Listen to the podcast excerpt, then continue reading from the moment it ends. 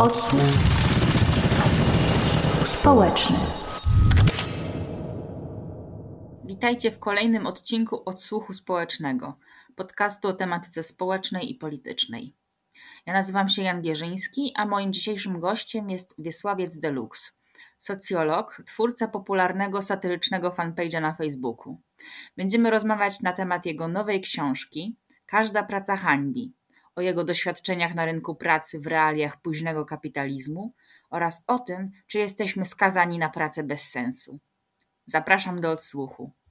E, to na sam początek chciałbym się zapytać Ciebie, skąd w ogóle wzięła się u Ciebie chęć podzielenia się swoją historią e, zawodową, mhm. a w końcu napisanie o tym książki? No, czy chęć e, taką, żeby zostać pisarzem, czyli robić coś takiego szlachetnego, poważnego i wzniosłego i godnego szacunku, to była w sumie od zawsze. Prawda? I po tym, jak nie udało mi się dokończyć doktoratu, to była taka zawsze druga opcja, że a może to się uda kiedyś. Nie? W sensie i, i, i, i e, po prostu wydawało mi się to fajnym typem pracy. Nie? W sensie pracujesz sam, masz nad tym pełną kontrolę e, i nie musisz niczego z nikim uzgadniać. W sensie to jest najlepszy możliwy typ pracy, jaki jestem w stanie sobie wyobrazić. W sensie, bo odpada cały ten klimat kooperacji z ludźmi tak naprawdę. A no, propozycja wyszła ze strony wydawnictwa Znak. Napisał do mnie pewnego razu Zbigniew Rokita, kiedy tam jeszcze chyba pracował jako redaktor, z pytaniem, czy nie myślałem o tym, żeby napisać książki. No ja się razu zgodziłem tak naprawdę. W sensie nie myślałem o tym, żeby napisać książkę wcześniej, ale jasne, spoko, napiszę książkę, będzie świetnie. I pomyślałem, że dobrym tematem, tak żeby ta książka napisała się szybko i sprawnie, jest wzięcie czegoś, czego nie cierpię, czy nienawidzę. No, w sensie będzie tematu, którego się nienawidzi, jest gwarancją sukcesu, jeżeli chodzi o wyprodukowanie dużej ilości tekstu na szybko. Więc wziąłem temat e, moich doświadczeń zawodowych jako taki najbardziej narzucający się. Czy może teraz trochę przesadzam, to była trochę też taka ironia, powiedzmy, ale trochę też nie przesadzam. więc, e, e, więc, więc, więc temat się narzucił niejako sam. I narzucił się też z tego powodu, że e, wydawnictwo napisało do mnie jako do fanpage'a. Fanpage jest w dużej mierze o pracy w późnym kapitalizmie, czy współcześnie, i o pracy w korporacjach.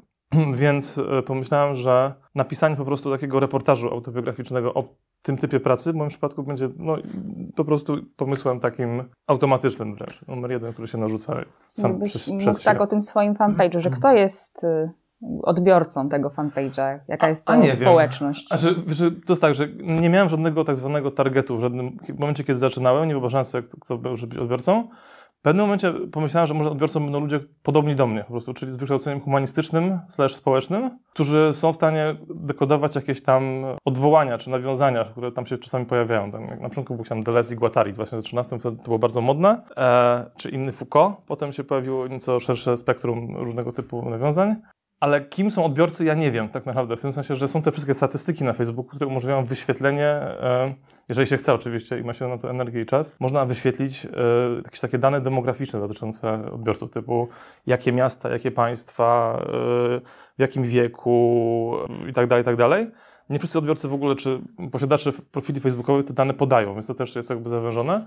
A jak tak patrzę po komentarzach, to wydaje mi się, że odbiorcami są ludzie w wieku 20 do 45, tak mi się wydaje coś takiego najczęściej. Raczej z miasta i raczej z tak zwanej, że może tyle jest inteligencja, ale po prostu ludzie, którzy pewnie mają w trakcie bądź skończone wyższe wykształcenie, wykonują jakieś prace ogólnie rzecz biorąc biurowe, prawda? czyli że rzadko są ludzie, którzy na przykład, nie wiem, pracują, tak mi się wydaje, na przykład w Żabce na kasie, nie? Czy, czy w Biedronce na magazynie, tylko bardziej ludzie, którzy coś tam robią na komputerze i przez pół dnia na przykład scrollują sobie na Facebooku jakiegoś feeda czy innego w ramach jakby dystrakcji, prawda? więc tak wyobrażam sobie po prostu e, że tym ci ludzie, ci ludzie są, którzy tam coś czasami komentują, przeszerują. Tak mi się wydaje. Nie? Generalnie dość osoby podobne do ciebie. Tak, tak, tak. Wydaje mi się, że są to osoby podobne do mnie, bo chyba to wynika z treści i typu komunikatu, czyli jeżeli zaczyna się produkować jakieś typy e, obrazków, no w tym przypadku, czy jakieś treści, to one trafiają do ludzi podobnych sobie i ludzie podobni do twórcy je lajkują, a ludzi, którzy, do których to nie trafia, nie lajkują tego i nie followują, więc odpadają jakby jako odbiorcy. I to się potem tak y, już automatycznie chyba y, nakręca samo, w tym sensie, że, że jest to też spreadowane i y, rozprzestrzenia się też wśród znajomych tych ludzi, którym się też to podoba z jakichś tam powodów i w związku z tym ta grupa docelowo się kształtuje jako takim naturalnym, czy quasi naturalnym procesie. Mhm tak przechodząc do samej książki, że twoim pierwszym doświadczeniem y, mhm. z, z, takim poważnym z rynkiem pracy, które opisujesz w książce, to była, no jeszcze jak y, za czasów twoich studenckich, ta detaliczna sprzedaż okularów tak, przeciwsłonecznych tak, tak. w Irlandii, właśnie w takiej przerwie między, międzysemestralnej i Dla mnie to brzmiało jak takie wrzucenie na głęboką wodę, że doświadczenie pracy w obcym kraju, jeszcze takiej dość wyczerpującej fizycznie i nie wiem, jak sądzisz, że to mogło jakieś, to doświadczenie, że to mogło wpłynąć na to, jak potem postrzegałeś pracę i że rzeczywistość okazała się być no różna od tego, czego tam uczyłeś się jako student socjologii. Znaczy, na pewno, to było totalne wrócenie dla mnie, przynajmniej na głęboką wodę, w tym sensie, że miałem 20 chyba 1 lat, coś takiego. E, nigdy już nie pracowałem e, poza, nie wiem, pasieką u dziadka albo skoszeniem ogródka babci, czyli robiłem taki prac, wiecie, po prostu rodzinnych, za 5 zł albo za uśmiech, więc, więc nigdy nie pracowałem w sensie po prostu relacji kapitalistycznej. Nigdy nie pracowałem w obcym państwie i nigdy nie pracowałem w shopping mallu przedtem. No i to wszystko było naraz i no to było jak wbiegnięcie w pastuch elektryczny po prostu. Nie? W sensie, że to było potworne doświadczenie dla mnie akurat wtedy. Chociaż oczywiście zdaję sobie sprawę z tego, że są komentarze takie, że przecież ludzie tak pracują latami i ktoś musi w tym HM-ie przecież stać w tym mallu, prawda? I ludzie pracują nie narzekają i co, co ten gość taki nagle delikatny, że po tygodniu już tam umarł prawie, że nie? W, tym, w, w, tym centrum handlowym. Więc ja rozumiem, że są te komentarze i faktycznie y, mogę się obronić jedynie w ten sposób, że dla mnie to było straszliwe. Nie? W sensie stanie tam przez tydzień wystarczyło mi na całe życie dowiedzenia się, że nie chcę pracować nigdy więcej w retail, tak zwanym shopping mallu. To, co powiedziałeś, jakby... Mm, chyba to, to było, a propos tego wrzucenia na głęboką wodę, chyba najbardziej istotny jest kontrast pomiędzy kompletnym brakiem wyobrażenia sobie tego, jak to może wyglądać przed podjęciem tej pracy i kompletnym poczuciem zmasakrowania już po tym, jak się z tej pracy e, udało wydostać tak naprawdę, naprawdę. Czyli, że ja jechałem do tej Irlandii, myśląc sobie, fajnie, teraz przyjadę do Irlandii, to jest taki trend, yy, biorą plecaki, jadą sobie na miesiąc, dwa popracują, zrobią pieniądze, wiecie, jest, będzie fajnie. Nie, nie było fajnie, to był, to był po prostu e, hell on earth, basically, nie? Więc, więc ja po prostu nie miałem pojęcia, co tam mi może czekać, byłem tam na to kompletnie przygotowany i myślałem, że to będzie może trochę przypominało opowieści mojego kuzyna, który mówił mi o tym, jak wcześniej pracował w Norwegii, że jechało do Norwegii, oni tam siedzieli dwa miesiące, chodzili od domu do domu, komuś tam skosili trawnik, komuś pomalowali płot, dostawali za jakieś gigantyczne pieniądze na ówczesne czasy w Polsce. Oni potem, nie wiem, pili z tymi ludźmi alkohol, spali u nich w chacie, była impreza, ci ludzie byli w ogóle mega e, przyjaźni, polecali im ich kolejnym jakby domostwom, gdzie mogli znowu pomalować płot albo, nie wiem, przybić deskę i tak dalej. I to mi brzmiało fajnie, w sensie jak taka praca typu bullerbyn, nie? W sensie, że jedziesz tam, jest jakaś właśnie taka sielanka właśnie e, agrarna i można tam właśnie, nie wiem, zrobić jakieś takie prace porządkowe przy chacie, powiedzmy, nie? A to nie było nic z tych rzeczy. W sensie to był, to był klimat właśnie takiego skrajnego zmilitaryzowania, prawda? Obsługiwanego jeszcze tymi skryptami sprzedażowymi, prawda? Które, które były wyjątkowo e, kretyńskie tak naprawdę. Więc, więc to doświadczenie, pierwsze, ja wróciłem do tej e, książki, po pierwsze dlatego, że odbyło się, a po drugie, że wydawało mi się, że to moje odbicie od tego, tego pierwszego doświadczenia ma też silny e, potencjał komiczny po prostu. W sensie, że ja to odprzeżywałem jako po prostu pulsującą traumę, ale że tą pulsującą traumę można potem spisać w ten sposób, że też można raz na czy drugi pasknąć śmiechem na, na tym kretyńskim urządzeniem, które tam się jakby odbywało. Nie? No właśnie, następnym e, zajęciem, moim zdaniem chyba najciekawszą e, pracą, w moim, mhm. jak czytałem książkę, w moim odczuciu, to, mm, to była twoja krótka przygoda z byciem wykładowcą na tak. uczelni katolickiej. I, tak. i to jeszcze w dodatku tuż właściwie po, po obronie, jako tak. świeżo upieczony tak. tutaj mhm. magister. I nie zastanawiałeś się kiedykolwiek nad powrotem do, do tej roli, bo to w sumie było coś, co było najbardziej związane z Twoją edukacją, tutaj wykształceniem. Mm, to było tak, że ja wtedy, kiedy tam pracowałem, w ogóle nigdy nie planowałem wyjść z tej roli, tylko że ja po prostu nie chciałem tej roli wykonywać na uczelni katolickiej. Ja chciałem zrobić doktorat w Instytucie Socjologii UJ, bo ten doktorat związany, który był potrzebny do pracy na uczelni katolickiej, miał się odbywać na politologii z kolei. Więc ja chciałem zrobić doktorat e, w Instytucie Socjologii UJ z teorii kultury, i chciałem e, zawsze pracować po prostu jako no, pracownik naukowy, który tam pisze jakieś artykuły, siedzi w bibliotece, czyta jakieś książki, potem coś tam napisze i to będzie najlepsze. Tylko, że mm, po prostu mi nie wyszło. W sensie nie, nie byłem na tyle zdeterminowany, żeby ten projekt dopisać do końca. To po pierwsze. A po drugie, z kolei też się okazało, że praca ze studentami, czyli bycie wyeksponowanym na przykład na, na salę 150-osobową, jest dla mnie też strasznie stresujące. W sensie takim, że ja o tym nie wiedziałem, kiedy byłem studentem, ale kiedy ta perspektywa stanęła przede mną i trzeba było siąść przed tą salą i zacząć coś mówić przez półtorej godziny, i e, to, że jest się właściwie jedyną osobą odpowiedzialną za to, co przez te półtorej godziny jest po prostu nadawane, prawda? i to jest osobo jednoosobowa indywidualna, jednostronna odpowiedzialność, no było też dość ciężkie. W sensie, y, więc, więc ja zawsze wychodziłem z tych wykładów, które prowadziłem, prowadziłem też wykłady dla tych właśnie dużych grup, zany potem totalnie. Musiałem potem kupić sobie ten antyperspirant, żeby nie, nie siedział po prostu takimi gigantycznymi plamami, które świadczyły o tym, że jestem stresowany, więc oni widzą, więc ja się stresuję jeszcze bardziej, to się nakręca, nie? Więc, więc, więc y, nie, prowadzenie zajęć wydaje mi się, że jest spoko dla studentów, jeżeli ma się grupę, powiedzmy 15-osobową, 10-20, coś takiego, plus ludzi, którzy się tym faktycznie interesują i są te osoby nie wszystkie takie, że po prostu siedzą i nie wiedzą, co się dzieje, tylko ktoś tam zawsze chce podyskutować. I wtedy jest spoko, bo ta odpowiedzialność się rozlewa czas mówienia też, jakby, bo to jest istotne z punktu widzenia strun głosowych, w sensie, że się nie mówi przez półtorej godziny ciurkiem, tylko po prostu pozwala się komuś wypowiedzieć przykład przez 10 minut i można siedzieć sobie się uśmiechać, a potem to jakoś skomentować i to się toczy, więc ta praca jest dużo lżejsza w takiej formule. Natomiast w tej formule frontalnej typu you're exposed i masz mówić przez półtorej H generalnie, no to jest, to jest, to jest ciężka, ciężka sprawa. A dla mnie szczególnie, bo jestem neurotykiem, więc, więc było nie, nie najciekawiej. Natomiast nie wiem, czy wrócę do tego typu pracy. Musiałbym napisać doktorat. A żeby napisać doktorat, musiałbym, no nie wiem, jakoś mega się spiąć i w ogóle przemyśleć ten temat, bo kiedyś, bo wiem, o czym chciałem napisać, bo to było dla mnie ważne. W sensie ja to uważałem za ważny i cenny temat i tutaj chciałem światu pokazać jakąś refleksję, która która wydaje mi się y, nie, do, nie dość obecna, czy niewystarczająco reprezentowana, prawda? W sensie, że można coś nowego wymyślić. Wydaje mi się, że tak realistycznie patrząc, nie, nie, nie napiszę nigdy doktoratu i nie będę pracował na uczelni. Właśnie te wszystkie twoje kolejne e, prace, które opisujesz w książce, no to de facto były takie prace w korpo, no, zupełnie gdzieś niezwiązane z, z twoją karierą naukową właśnie, czy, czy to fabryce zakrętek, tak. Opisujesz je też y, jako te tak zwane bullshit jobs. To z Davida Grebera, gdzie książka jego była tłumaczona na język polski, Praca bez sensu.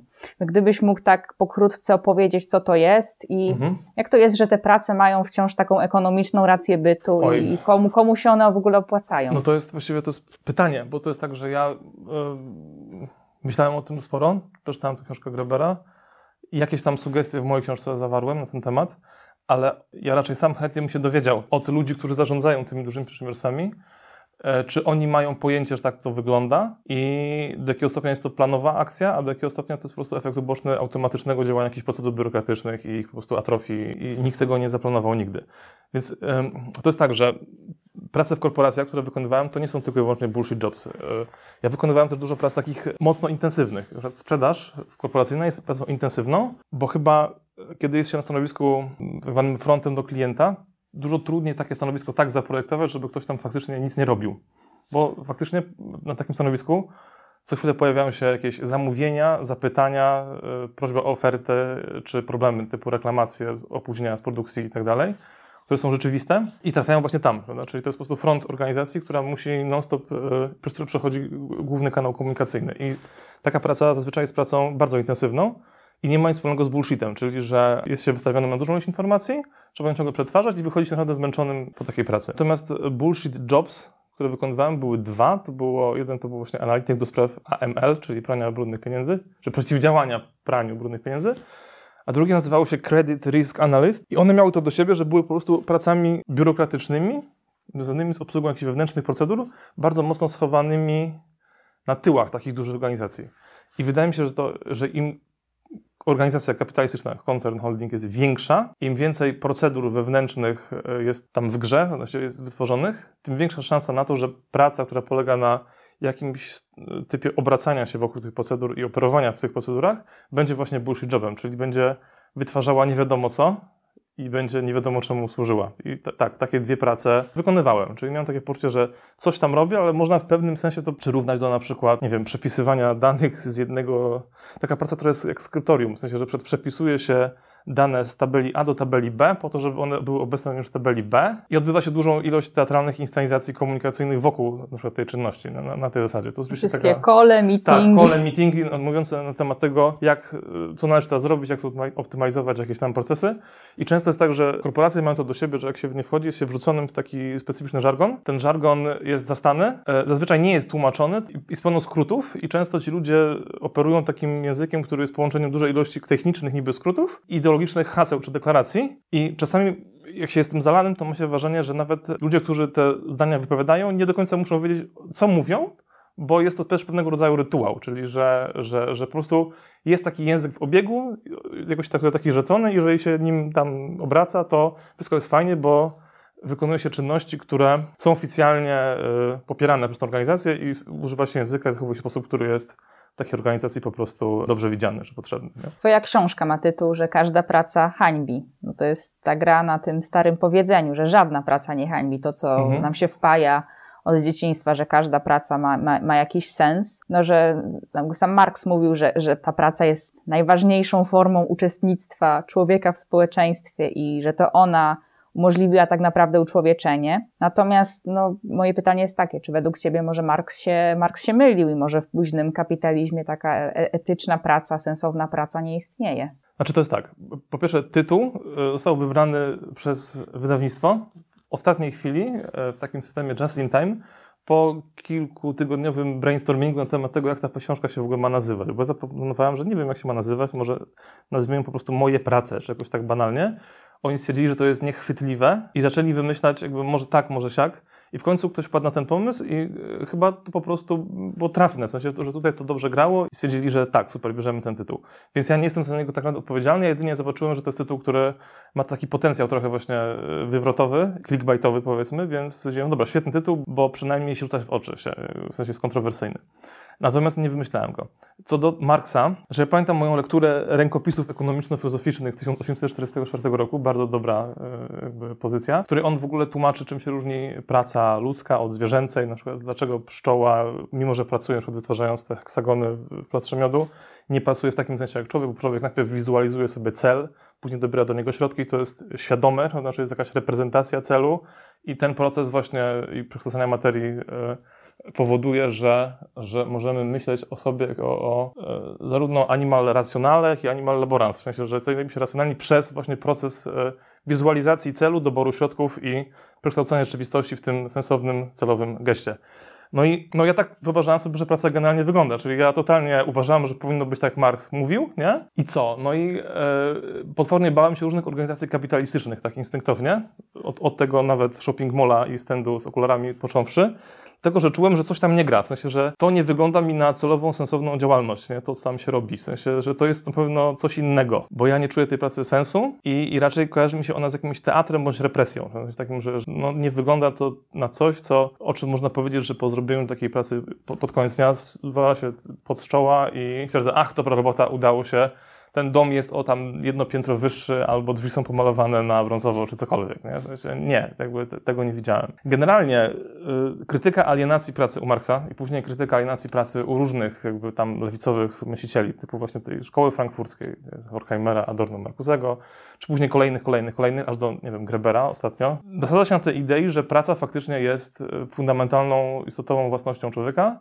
i powinna być wykonywana godnie, czyli w sposób rozumny, celowy i sensowny, żeby człowiek miał poczucie, że wie, co robi, po co to robi i żeby czerpał z tego przejścia przez ten proces, w sensie przejścia od niezrobione do zrobione, jakieś poczucie sensu. Nie? I ja się za tym totalnie opowiadam. W sensie tak, takie oczekiwania mam wobec pracy. Jedyna praca, którą wykonywałem tak naprawdę w strukturach kapitalistycznych, która mniej więcej temu odpowiadała, to była właśnie praca w sprzedaży bo wiedziałem przynajmniej co robię, czyli że klient chce zamówić 2 miliony wieczek na ogórki kiszone i e, potem ludzie w supermarkecie Lidl te ogórki kiszone finalnie kupią i zjedzą. No i będą się cieszyć, że kupili ogórki kiszone, a ja jestem tutaj częścią procesu ogromnego kapitalistycznego, przemysłowego i tak dalej, który umożliwia powstanie tego słoika z ogórkami kiszonymi ja dostarczam konkretnie ten komponent y, zakrętki, prawda? I Przynajmniej wiem, w sensie, że ten, kiedy ten tir jechał do tej fabryki klienta XY gdzieś tam w Niemczech czy w Szwajcarii, to ja wiedziałem, że ja te słoiki, te zakrętki na majonez tutaj sam do systemu wprowadzałem własnymi rękami, one teraz stoją w Tesco na półce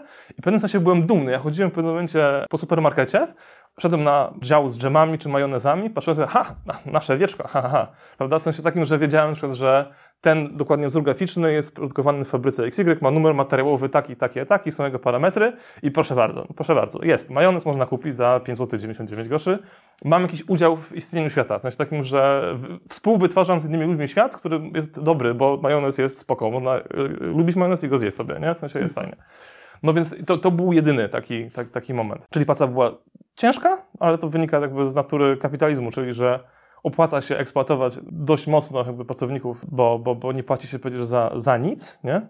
tylko za konkretną pracę, ale miała cel i sens. Tak, znaczy, bo też się zastanawiam właśnie, czy w związku z taką postępującą digitalizacją, rozwojem rynku usług, czy ta alienacja nie będzie postępowała, nie będzie coraz głębsza? Mi się wydaje, że, że tak, że alienacja ma sporą szansę przyrastać i dużo zjawisk takich typu właśnie budki do mindfulnessu w Amazonie, czy jakieś właśnie pozytywne afirmacje, jakieś takie trendy psychologiczne, czy pop-psychologiczne, które mają to amortyzować, w pewnym sensie wydają mi się rewersem tego procesu, czyli że, że im bardziej umasawia się zjawisko pracy niezrozumianej przez ludzi, którzy ją wykonują, którzy nie rozumieją celu i sensu swoich działań, albo uważają ją za szkodliwą, kretyńską, jakąkolwiek. No, możemy całą paletę przyjąć. Tym więcej e, znaczenia lub też stabilności psychicznej tych ludzi dostarczanych jest z zewnątrz w postaci takich właśnie komponentów coachingowo-psychologicznych, prawda? Czyli, że owszem, jeździsz jako robot po, po, po, po, jakiejś tam hali magazynowej z wózkiem paletowym na czas, prawda? I zaraz jakby odpadną ci ręce i nogi generalnie od tego, ale tutaj możesz na przykład afirmować coś w budce na przykład do, do, do mindfulnessu przez 5 minut, bo jest na to moduł zaprogramowany w, w twoim dniu pracy i jesteś zachęcany do odczuwania pozytywnych emocji i mm, nie wiem, myślenia o pozytywnych rzeczach, no to to jest chyba tak na oko typowo totalitarna e, praktyka. No? Czyli, że nie dzieje się to, co się dzieje, nie myśl o tym, co, gdzie jesteś, nie, nie zwracaj uwagi na to, co tak naprawdę robisz, tylko myśl o czymś innym po to, żebyś mógł dalej jeszcze to wytrzymać. Nie? W sensie tak odbieram wszystkie te, te praktyki właśnie coachingowo-psychologiczne, które mają wspierać ludzi w e, znajdowaniu sensu pracy, która tego sensu nie ma. W sensie jest taka, taki chyba termin nawet e, job crafting, z tego e, co słyszałem, spotkałem się z czymś takim, czyli ekspert czy coach, który wchodzi do organizacji z zewnątrz, pyta ludzi, czy mają poczucie sensu i znaczenia swojej pracy.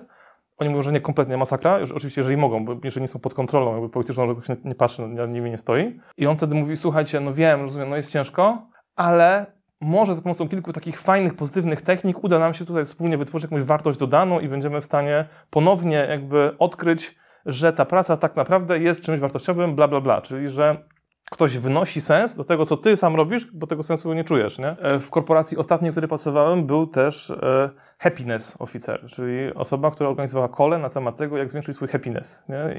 I, I były jakieś takie e, chyba szkodliwe rzeczy, jak na przykład był korporacyjny bot, w sensie, że korporacja, której pracowałem, kupiła bota konwersacyjnego od innej firmy, od startupu, i ten bot miał charakter bota terapeutycznego, czyli że jeżeli odczuwasz burnout, jeżeli jakby jesteś w psychozie, jeżeli czujesz, że nie wytrzymujesz ze stresem, że coś tam, coś tam, nie idź do psychiatry, tylko w pierwszym kroku skontaktuj się z naszym botem przyjaznym, który wysłucha cię i po, jakby udzieli jakichś tam, e, wiecie, e, porad, nie? No już to, to miałem wrażenie, że jest nieetyczne, w tym sensie, że, że to jest klimat taki, że korporacja próbuje utrzymać ludzi jakby w rytmie pracy, i sugeruję im, żeby nie szukali pomocy psychologicznej u lekarza, nie szli na L4, nie zgłaszali tego, na zasadzie stałem zajoba, sorry, od pracy w, w Corpo XY, tylko nasz bot zakupiony właśnie od startupu umożliwia na przykład przedłużenie cyklu życia takiego pracownika, nie? W sensie i, i to było promowane jako polityka wewnętrzna tej firmy. Mm -hmm. Więc no to mnie kompletnie rozpieprzyło i y, nawet nie pamiętam czemu nie, nie zawarłem tego w książce. Chyba tego, że nie było to, nie przypomniało mi się kiedy pisałem ten rozdział, czyli że nie było takim elementem mojego najbliższego zawodowego otoczenia. Było gdzieś tam w tle, nie? -hmm. Właśnie to, co opisujesz brzmi tak y, no, groteskowo, dystopijnie.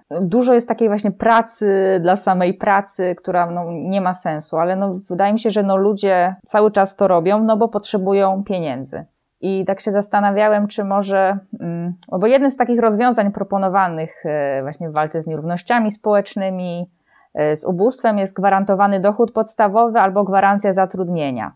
No i czy któraś z tych właśnie koncepcji bardziej do Ciebie przemawia e, i, i czy w ogóle którakolwiek jest możliwa do implementacji w kapitalistycznej rzeczywistości? Znaczy, wydaje mi się, że gwarancja zatrudnienia to jest średni pomysł, bo y, już teraz okazuje się, że w rzeczywistości możliwe, że dla części ludzi w krajach właśnie zachodnich nie ma pracy i ta praca jest w jakiś tam sposób wymyślana jako etaty te proceduralno, y, wewnątrz dużych organizacji więc zakładam, że gwarancja zatrudnienia tylko by wytwarzała etaty, które powodują, że politycznie musisz 8 godzin spędzić pod jakimś nadzorem, wykonując jakieś zadania czy czynności, które ktoś zaplanował, po to, żeby było powiedziane, że ta praca istnieje i ty w niej jesteś, więc, więc to, to, to, jest piekło. To byłoby utrzymanie status quo tak naprawdę. Chyba tak, tylko że gwarantowane ustawowo, więc nie wydaje mi się, że to dobrym pomysłem jest. Natomiast gwarantowany dochód podstawowy, no pomysłem chyba jest dobrym, w tym sensie, że fundamentalnym faktem teraz społeczeństwa nowoczesnego, czy systemu społecznego nowoczesnego jest to, że on jest oparty na władzy, że jest ta czy heglowska, czy marksowska struktura pana i niewolnika, albo kapitału i pracy, czyli jakby jest ogromna ilość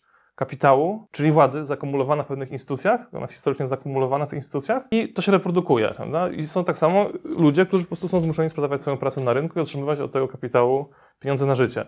No więc taki gwarantowany dochód podstawowy można sobie w ogóle wyobrazić w pewnym sensie jako taki ogólniony podatek kapitału na rzecz wszystkich, w sensie powszechny podatek od władzy, nie? w sensie, że jeżeli historycznie otrzymałeś jakieś zasoby, prawda, jako ogromna korporacja prawda, i one przychodzą z przeszłości i z pracy innych ludzi, którzy na rzecz tej korporacji pracowali, to teraz jakby decyzją polityczną musisz e, opodatkować się po to, żeby e, rozpraszać jakby te pieniądze i zwiększać, nie wiem, popyt, przepraszam, siłę nabywczą ludzi na, na dole, prawda? bezwarunkowo, w sensie takim, że oni nie muszą tej pracy na, wykonywać na twoją rzecz. Czy to jest wykonalne? Nie wiem, no bo to jest tak, że dyskusja na ten temat w Polsce e, pojawia się, ale są oczywiście te argumenty liberalne, że, że to jest rozdawnictwo pieniędzy, prawda? po pierwsze, czyli że nie, nie można dawać pieniędzy za darmo, może. Nie? Drugi jest argument taki, że to wytwarza presję inflacyjną, prawda? czyli że ludzie którzy dostaną pieniądze za nic, czyli nie za wytworzone przez siebie dobra oficjalnie, po prostu zwiększą ceny bułek, na które te pieniądze wydadzą, nie? W sensie i marchewek, i wody mineralnej, i wszystkiego, na co to... Bo po prostu będzie tyle samo wody mineralnej i bułek, a więcej pieniędzy do wydania na bułki i wody mineralne.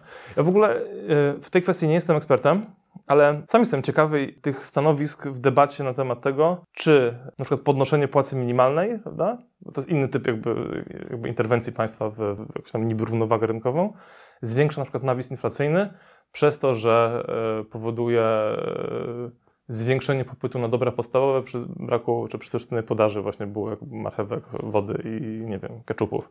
Nie jestem pewien, nie? w sensie nie jestem ekonomistą, ale y, te debaty są ciekawe. Czy wydaje Ci się, że w pewnym momencie właśnie wraz z tą rosnącą alienacją pracy, tym, tymi nie, rosnącymi nierównościami społecznymi, które mamy, że w pewnym momencie może dojść do takiego przesilenia i ludzie będą po prostu powiedzą, że nie, że mamy już po prostu dosyć. Na przykład w Chinach y, w 2020, 2021 y, roku był bardzo popularny ruch tak zwany Tanping, no, później przekształcony w Bailan, polegający na tym pierwsze tłumaczy się jako leżenie plackiem, a drugie to jest y, niech gnije.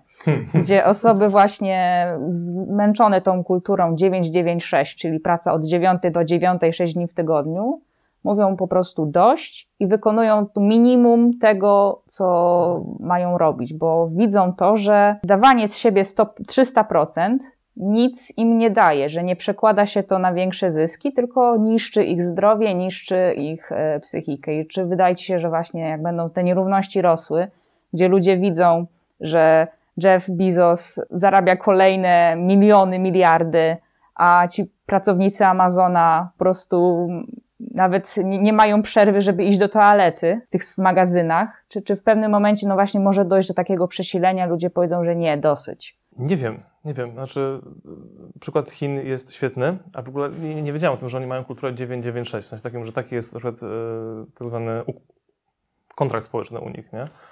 E, do tego mają różnicę kulturową chyba, która polega na tym, że dużo bardziej orientują się na wspólnotę i też tradycja i autorytet jest dla nich ważniejszy, czyli że prawdopodobnie takie powiedzenie, a nie, nie robię, bo mi się to nie opyla, jest dla nich dużo trudniejsze niż dla nas, bo u nas jest klimat jednak indywidualizmu i kalkulacji, czyli że liberalnie rozumiany podmiot indywidualny może uznać, że jakaś wymiana ekonomiczna mu się nie opłaca i tyle. W sensie ja nie muszę pracować 8, skoro mogę pracować 4, a jeżeli kupię za to mniej rzeczy, no to trudno, bo to jest mój wybór, nie? Więc myślę, że na zachodzie to będzie szło w stronę, którą już teraz trochę widać, czyli dyskusji na temat skrócenia tygodnia pracy do pewnie 35 godzin, może 30 nawet i dyskusji na temat tego, w jaki sposób, kto ma zapłacić, albo inaczej, kto ma czerpać zyski z automatyzacji postępującej, no bo automatyzacja z jednej strony wymaga nakładów, ze strony kapitału, prawda? W sensie te roboty się nie wyprodukują same, nie zaprojektują same i tak dalej. A z drugiej strony um, nasza szansa dla społeczeństwa w tym sensie, że niektórzy ludzie nie będą musieli już tak ciężko pracować, tylko pytanie, czy powstanie mechanizm, zgodnie z którym kapitał, który wykłada pieniądze na development, research i development tych procesów e, i, i robotyki, podzieli się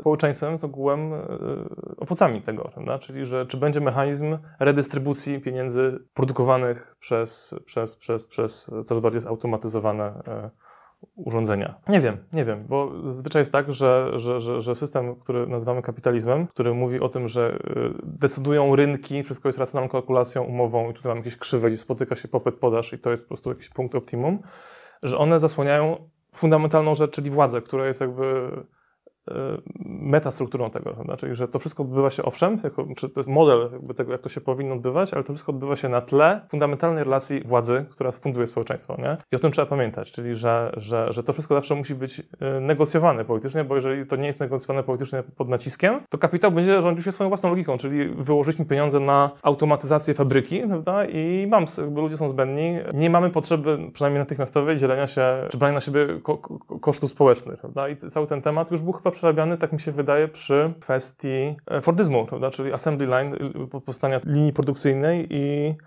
pierwszej tej fali jakby faktycznie zbędności dużej ilości ludzi przy dużych, e, ogromnych procesach produkcyjnych. W jaki sposób i na jakich zasadach podłączyć ponownie ludzi do gospodarki, jeżeli oni nie są już potrzebni bezpośrednio przy produkcji przemysłowej. No i chyba odpowiedzią był ten cały sektor usługowy, czyli że wymyślono, że nie zmieniamy kontraktu fabrycznego y, w wersji bismarckowskiej o pracę, czyli 8 godzin pracy i ubezpieczenie społeczne, ubezpieczenie emerytalne, tylko tych ludzi przekierowujemy, bo tak pewnie, nie wiem, od 20 do 50, 60 do innego sektora. Będą doradcami, konsultantami, będą zajmować się marketingiem, będą fryzjerami dla psów i czymkolwiek można sobie wyobrazić, na tych samych ogólnych zasadach, czyli 8 godzin e, i praca za płacę. Ale z kolei no, ten model też już się wyczerpuje. Mm. Że jest ta automatyzacja znaczy, i, te prace bez mhm. sensu. Empirycznie widzimy, że sens w pracy jest faktycznie dobrem deficytowym, że, że trudno to tak zorganizować, żeby żeby ta praca się wydawała e, sensowna i celowa. Czy jakieś systemowe duże rozwiązanie faktycznie jest potrzebne i w jakim stopniu? Też nie wiem, bo nie jestem ekspertem, który bierze od rządu pieniądze za ekspertyzę e, dotyczącą tego, jakie polityki publiczne prowadzić. Nie wiem, nie mam pojęcia. No bo wiadomo, że zawsze są pewne koszty, są kwestie ideologii, jakby y, są kwestie sporu politycznego, są kwestie interesów grupowych, lobbyingu, wszystkiego tam w tle. Nie? Więc kiedyś zawsze byłem tak na zasadzie, tak, oczywiście gwarantowany dochód podstawowy wydawać i tak dalej, ale potem pomyślałem sobie, no tak, no ale jeżeli mamy państwo jakieś, które już funkcjonuje na jakichś zasadach, no to trzeba te pieniądze na ten dochód faktycznie wygospodarować z budżetu, co oznacza prawdopodobnie, jeżeli nie dojdzie do jakiegoś kompletnego jakby przemodelowania ekonomicznego, oznacza na przykład cięcia innych typów świadczeń, czyli zastępujemy świadczenia X gwarantowanym dochodem podstawowym. Prawda? Godzimy się na to, że na przykład wszyscy dostają po 1500 zł, ale na przykład znikają i teraz można wymieniać, nie? W sensie, jakie typy świadczeń, bo co, jakieś te pieniądze trzeba znaleźć. Bądź na przykład skokowy wzrost opodatkowania biznesu czy kapitału w danym państwie, ale wtedy oczywiście wchodzi argument z tego, że konkurujemy na rynku europejskim i światowym, na przykład no, chociażby z tymi Chinami, nie? że jesteśmy wtedy niekonkurencyjną lokacją dla biznesu prawda? i kapitał po prostu się wypłynie bo nie będzie miał ochoty na takie ograniczenia i takie e, poziomy obciążeń. I to jest dobry argument. Jakby e, często mówi się że żeby w ogóle wymyślić jakiś nowy pomysł e, na kontrakt społeczny, trzeba w ogóle myśleć od razu na poziomie Unii Europejskiej. Czyli nie ma takiej możliwości jako pewnego bloku, który ma możliwość zaimplementowania pewnych rozwiązań na poziomie rynku, który ma 500 milionów ludzi. Nie? W sensie, że jeżeli to jakieś państwo będzie próbowało wychodzić przed szereg, to po prostu automatycznie dostanie po łapach od e, tych procesów rynkowych, które powodują, że po prostu kapitał szuka zawsze najwyższej możliwej stopy zwrotu i, i to generuje całą lawinę e, konsekwencji. Oczywiście też nie jestem ekonomistą, to jest taka pierwsza myśl na ten. Tak, na sam koniec naszej rozmowy chciałbym się Ciebie zapytać, jaka jest praca Twoich marzeń? Hmm. No ja chyba chciałbym być pisarzem dalej. Czyli nie muszę jeździć do biura, siedzieć w metrze pół godziny dziennie, w jedną i pół godziny w drugą i coś tam sobie pisać ale okazuje się, że właściwie ta praca, ona jest świetna, kiedy się pisze, ale później wiąże się z dużą ilością też takich właśnie nie do końca przewijanych przeze mnie na początku konsekwencji. Na przykład feedback jest taki właśnie, że w, dopóki prowadziłem fanpage, to feedback zawsze był pozytywny. W sensie, że z automatu są tylko ludzie, którym się to podoba, jak mu się to nie podoba, tego tam nie ma, więc feedback jest zawsze aklamacyjnie prawie w 100% typu je, yeah, ale ekstra, spoko, coś tam, jedziesz dalej. Natomiast jak piszesz książkę, to nagle pojawia się feedback zróżnicowany, czyli że są głosy bardzo przychylne i głosy roszczeniowy bałwan, nie? W sensie i, i, tak dalej, i tak dalej. Czyli głosy różne, prawda? I trzeba się też z tym zmierzyć. I ja oczywiście też się z tym nie... E, albo, nie wiem, roszczeniowy bałwan i fatalnie napisana na przykład. Jakby różne warianty. I ja się z tym też chyba tak samo nie liczyłem, jak nie wyobrażałem sobie tego, jak wygląda praca w Irlandii. Prawda? Czyli dopiero po przejściu przez ten proces myślałem sobie, aha, czyli to bycie pisarzem to też polega na tym, że każdy może wylać dowolną ilość jakby pomyj, a ty musisz po prostu siedzieć i sobie myślisz no dobra, spoko, spoko. No tak, no na tym to polega. W sensie, że ja piszę książkę, napisałem, trudno, ona broni się bądź nie broni sama, a każdym, każdemu się ma prawo podobać w dowolnym stopniu. Ale to też jest taka fajna psychologiczna nauka, żeby się oderwać trochę od jakichś takich właśnie infantylnych, narcystycznych przeświadczeń, że zrobią coś fajnego, to czemu wszyscy nie, się nie cieszą, nie? nie? nie gratulują i nie mówią, że super, ale fajnie, bo taki ważny temat. No nie, może ktoś może komuś się po prostu nie podoba i tyle, nie? Ma prawo. Jakby, I to też jest piękne. Jakby pomyślałem sobie, że prawo do tego, żeby komuś się to nie podobało jest dużo ważniejsze niż moje prawo do dobrego samopoczucia. I, i, I zintegrowałem z tą myślą i to jest strasznie fajne. W sensie, że właśnie, że może odkryłem sobie swojego, swojego wewnętrznego liberała takiego ostatecznego, czyli że prawo do tego, żeby każdy miał własne zdanie jest metaprawem, o które warto się dać posiekać nawet, bo to jest najważniejsze. Super, dziękuję bardzo za rozmowę. Na dziś to już wszystko. Odcinek wydał i zmontował Mateusz Pigoń, a rozmawiał Jan Gierzyński. Dziękuję bardzo za uwagę i do usłyszenia.